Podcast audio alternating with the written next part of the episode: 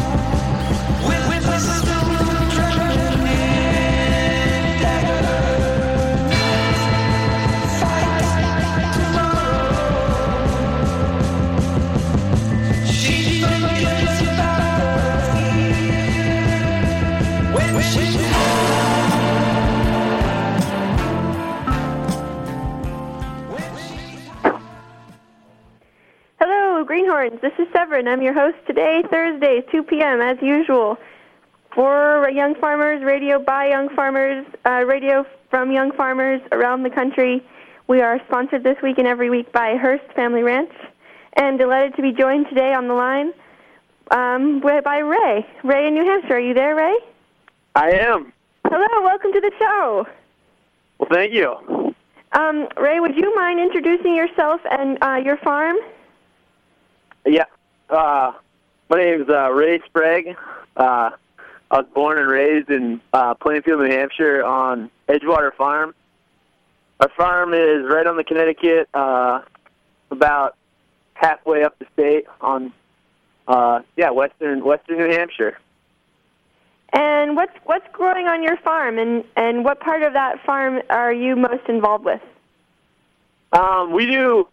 Uh, I'm most involved with the vegetable, like the vegetable production. Both uh, we do. We have some uh, under greenhouse and some mostly outside.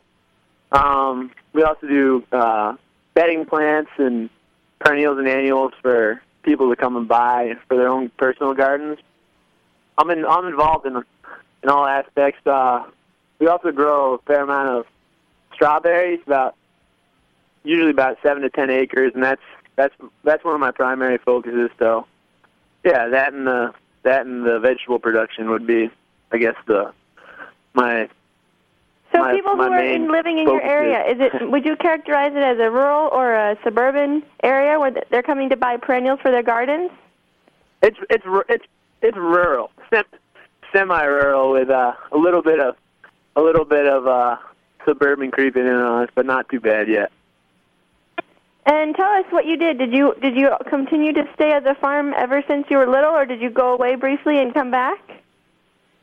Yeah, I uh, I went to four years of uh, oh, I got a, a bachelor of arts degree out at um, Prescott College, um, and I was out there, and I, I I didn't really know what I wanted to study. It was one of those kind of things, and uh, continued to miss the farm a little bit, and then came back and my parents weren't really never really like pressured me or anything, but kind of just liked what I was doing, so I returned. And uh, yeah, I think I'm I think I'm pretty perm- I'm a pretty permanent fixture up here now. And are you are you um, surrounded by other farms that also have young people working on them, or are you feeling like you're kind of an exception? They're they're well, my my my all my younger cousins are are into the dairy thing, and they're on the same road. But a lot of like vegetable growers up here, uh, around my dad's age or, or so, it's just in this pocket. Most of them are like in their, you know, like mid to late fifties, early sixties, and and it's kind of hard. Uh, they're having, I think they're having trouble like figuring out like farm transfer issues, you know, because a lot of them don't want to see, I don't want to sell the farm, you know, but a lot of the kids have gone off and done other things, and so somewhat, somewhat of an exception, I guess, in in this pocket. But yeah. And your markets are direct. You're doing farmers markets, or you're going shipping stuff in in big trucks to supermarkets in Boston, or what's your what's your particular configuration for distribution? Uh, we're pretty much uh, we try and we try and focus on this this little area. We we have a couple of uh, local co-ops that are pretty large, and um, that's primary primarily the only uh, wholesaling that we do. They are within like probably about a ten mile radius. Um, and then we have we have a farm stand on a on a more main road, um, which we open in June after once our strawberries start kicking, kind of, and run it through the middle, usually Columbus Day weekend. Now we have we've done we've we've tinkered a little bit with uh, we have a like a satellite CSA location where we do like box shares in a in a like in a community about uh, 25 minutes away. And that's about that's about as far as we run the trucks, which is pretty good. Yeah, because we do. I mean, we don't. We have, we've never we've never built trailers or anything like that. We I I was I was kind of more into the whole wholesaling thing, but now I'm realizing that you know, the bigger you get into that, the the, less money that ends up in in pockets around here. So yeah, Yeah, the price per pound for wholesale and um, I just know from for from on apples just because of my friend Derek um, down the road, it's like two dollars fifty if you sell direct and eight cents a pound if you sell to a wholesaler for juice, which is just an extraordinary uh, spread for the same product. Yeah. Mm. Anyway, so what what are the uh, parts of the farm that think- um, are particularly good for for new innovation, or where do you feel like you would like to take the business um, in the next say five years um, that reflects what you've come to understand about um, local food system near you? Um, I would like to sell. I would like to have more like on like on on farm, like a, you know, like maybe a home farm CSA. Maybe um, the I mean the farm stand's a great model. I, one thing that we've really we've really learned is that people, you know, people don't know what to do with a lot of these products that we have, and um, I really I feel strongly that a, a kitchen is a, a is a pretty crucial element to a farm these days. Um, doing the value added stuff, uh, canning, cook, salsing, all that, all that, uh, all that added added product, and because we have, I mean, we have a ton of shrink that you know stuff that we can't put at our farm stand, stuff that we can't, you know, just can't sell, but it's it's still really usable food. So that's a that's a direction I like to head in. Um, my sister is actually on the farm still too, which is pretty awesome. She's really into um, growing like uh, like perennial and annual plants for like ornamental gardens and um, for local designers, and I think that that that crowd has really helped us both bring people up to the farm to to buy vegetables, but also to come and do that uh, garden. So yeah, we're conti- like I ramble on sometimes, but the the the family all, is all still working here together, and I think that as long as we can continue in that path, it's a a good direction. and did was the farm business started by your parents, or um, was it earlier than that? And what was the story of how the farm got started? The farm the farm was originally uh, it belonged to the Colby family in the, in the late 1800s, and they the, some of the remaining barns that we still have here um, were uh, massive massive chicken production. Um, they did they did they did uh, egg and had a few uh, beef and a few dairy cows. Um, a place where we store a lot of our vegetable tool, uh, tools for vegetable weeding. Or it was an old was an old milking shed, and um, my parents bought. My mom grew up on the road dairy farming, and uh, they bought the farm in uh, early '70s, and uh, from there they uh, picked up a couple other pieces of land like pretty close by, and uh, yeah, they just they didn't they didn't really know they want. My dad started out as wanted to grow some like organic sweet corn. Um, he came out of uh, UNH with an horticulture degree and thought that would be a good idea. And then they soon got talked into growing uh, strawberries for pick your own. So it's just kind of like picked up things and grown from there a little bit. But yeah. So, so you guys are all certified organic, the whole acreage, or or you're not certified, or what's your? Um... We're not. We're not certified for certified organic. We uh, we use fungicides for you know our small fruit and um, you know spray.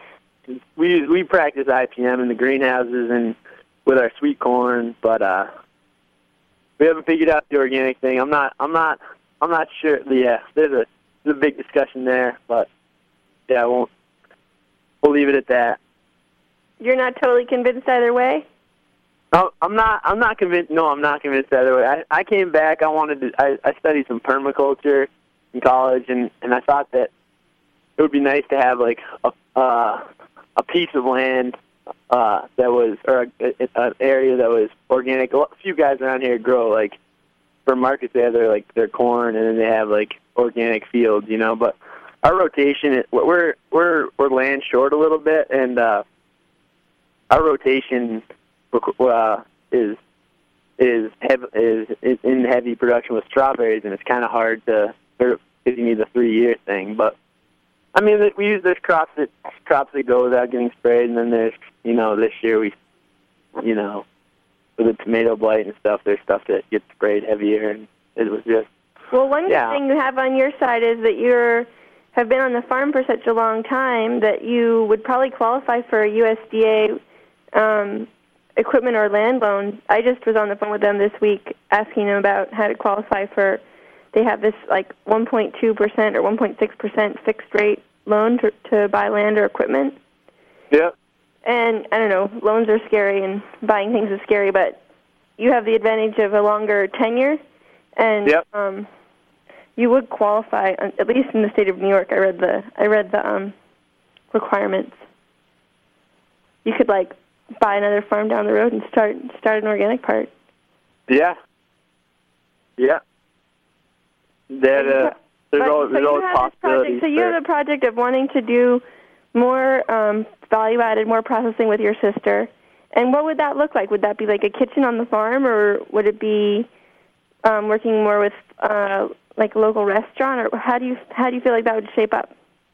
Um, it would be like our, this is this is the vision. Uh, uh, our farm stand would have uh, you know like a lower like a lower deck like it's a single floor you know it's a single floor farm stand. It would have like a um, kind of like a basement like root and storage cellar with uh, you know maybe like uh, like the processing kitchen down there where like the stuff got ready, and then like that main floor where the people came in, there there would be like the there would be like uh, like a kitchen up there where you know maybe there would be like baked goods and and uh you know stuff being made so people could like see that all right this stuff comes from the land here and is processed here and it you know it's not like this we don't know where it came from or it just Tostitos put it in a can. You know it's they can see the tomatoes on the shelf that made the that made the that made the salsa you know and or or the you know the salads right there for for people to pick up because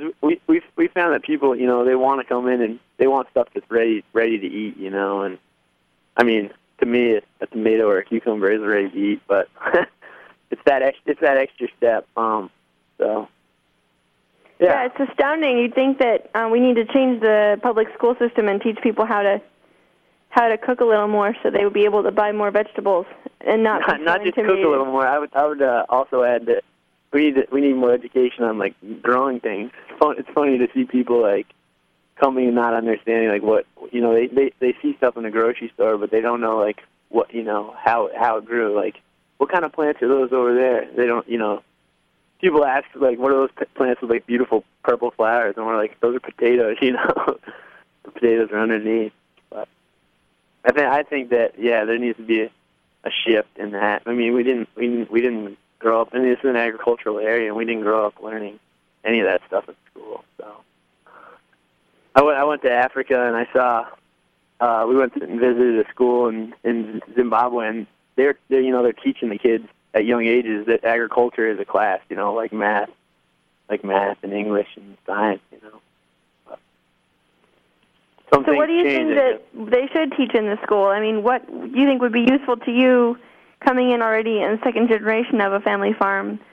What um, what would have been useful to learn, or or what do you still want to go and find in terms of training outside of um, regular school as like a from like from now on?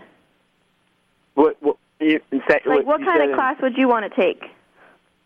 And it, well, I think it's as simple as in like primary schools, getting getting kids out, like you know, taking taking a piece of the playground lawn and, around here and plow, having some guy plow it up, and for them to like get in the soil and plant simple things, beans and corn, you know, beans and corns in the, in the spring, you know, and and you know, seeing seeing those things, or even like starting little having little greenhouses with little germination chamber so people can see that this this is where this is how it comes up and then you know they come back to school in the fall and you know maybe somebody takes care of the garden for them or there's there's summer programs or I don't you know there's there's plenty of directions you could go but it's just people need to see like how how like the vegetables grow and and that they don't need to specifically have the most pr- yeah and that, that, that I think that would adjust like people would realize that you can eat stuff that doesn't look perfect, you know. There's that whole the whole everyone wants everything to be like aesthetically per- perfect, but I don't know. That thing it just needs to the whole consumer aspect needs to to, to grow as well. Do But you uh, feel like do you I'm, feel I'm like all, you I'm all, all over the place. But uh, yeah, to get back no, to no, you're good. No, this is yeah, fine. And, and Uh, would you feel like um, you feel like the economics of of, of small farming um, is something that you're able to translate from math classes and from school, or do you feel like um, more business training would have been useful to you, or do you, or do you, or do you learn that from the family? Uh, I, I like my school.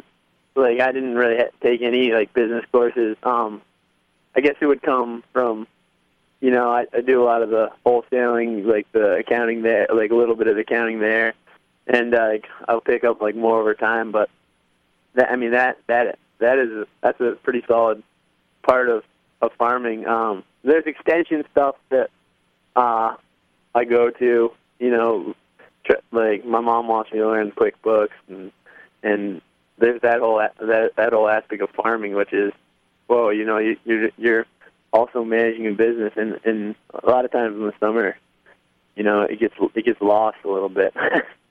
but uh, that that that would have been more helpful for me. Um, yeah, I think in all like all during my education, I didn't really even, you know, the first first course that I really uh, started to apply to like like farming was in high school. I took a ecology course where I, you know, I started learning about succession and like layers of the forest, and then I could like see like oh, you know, the Native Americans used like the Three Sisters, and that's like kind of like a a, a rough example, but it's something that you can kind of translate across across the line. But uh, yeah, So, what would the succession look like on your farm? Like, if say you did have less uh, land pressure, what would you what would you imagine to be the next step beyond this kitchen, um, like making strawberry jam and stuff? Where, how would you integrate more perennial um, and kind of food forest thinking into into a active vegetable operation like yours? Um. Well, yeah, uh, it's kind of funny. Um, I think it's a lot to do with like the rotation and uh, you know creating more. There's more. Hang on a second. This other phone's ringing at me. Um, but uh, we we we imply, we use a lot of uh, cover cropping to um, to like to mitigate pests and and uh, to curb like soil disease. Um, if we could, if we had more space for that, we could, you know, we could lay, leave uh, fields fallow. Um, but as far as a, it's hard because with, you know, I always look at it like, all right, um, we have like rows of blueberries. Like, couldn't we put like stuff in the lower levels, you know, more shade, like like stuff that didn't need so much sunlight in the summertime to like to use utilize more space in these rows and and uh, but as far as as far as that whole uh, food forest, what would it look like around me? It would be it'd be more like you know a, the upper canopy. I guess it'd be like nut trees, you know, and finding finding uh, you know m- like mushrooms and stuff in the lower the lower areas.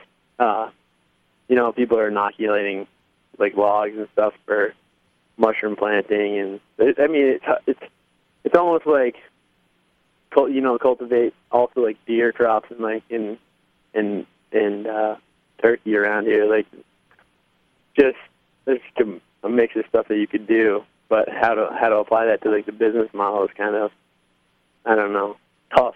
I don't know. Is that kind of vague? Do you need me to? No, that's to, fine. I mean, it's just a it's a long. It seems like it's a long term thinking project anyway to figure Yeah. out like to really learn the business and learn and learn the rotations and learn what works right now and then Yeah. you know applying yourself to how that evolves it's it's a major it's like a, the work of a lifetime Yeah, or or many lifetimes.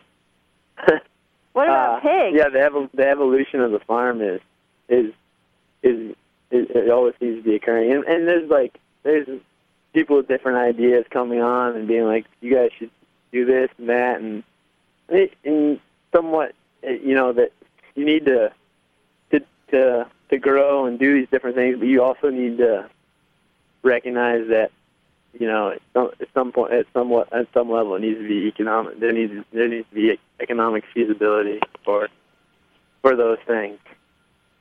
Yeah. So like and it probably takes day, a while to learn day- and takes probably a while that? to learn why why decisions are made a certain way and what the economic ramifications of all of the actions are and i mean it's pretty hard to beat strawberries yeah, per per acre yeah, yep. Uh, Well, I appreciate so much your coming on. I wanted to um, let you have a chance to mention any local resources that are um, have been really relevant to you or your farm website. um, local resources. Uh, I, I guess this is the time to give a shout out to like the extension. Extension has been very helpful in New Hampshire. Um, there's not enough money in the in the those programs for like land grant. They're, I know they're tight right now. Um, uh, you know, like the our consumers in this area are are getting uh, really good education from this organization, Vital Communities. Um, they're helping with the whole locavore movement and stuff. And then, yeah, I don't know. Oh, our if you want to check out what we do and our growing practices, our uh, farm's website is www.edgewaterfarm.com. Awesome, Ray. Thank you so much for joining us. I'm, I hope someday we get to meet in person. And until then, um, it's really great to know that you're doing what you're doing, where you're doing it. Um, and if anybody lives near Ray in southern New Hampshire, southwestern New Hampshire, Uh, yeah, I'm like yeah, southwest, like uh, central, South west central. Central. New Hampshire, get in touch with Ray and go hang out with him. yeah, Um, come on by. Come on. um, this is Severine, and this is Greenhorns Radio. We are sponsored this week and every week by Hearst Family Ranch. We had a great time last weekend at the Pig uh, Pigs Butchery Workshop, and we have upcoming um, more workshops called the Duck Pluck, where you can come and learn to pluck a duck. Check us out online, www.thegreenhorn.wordpress.com. Thank you so much. Talk to you next week. Bye bye.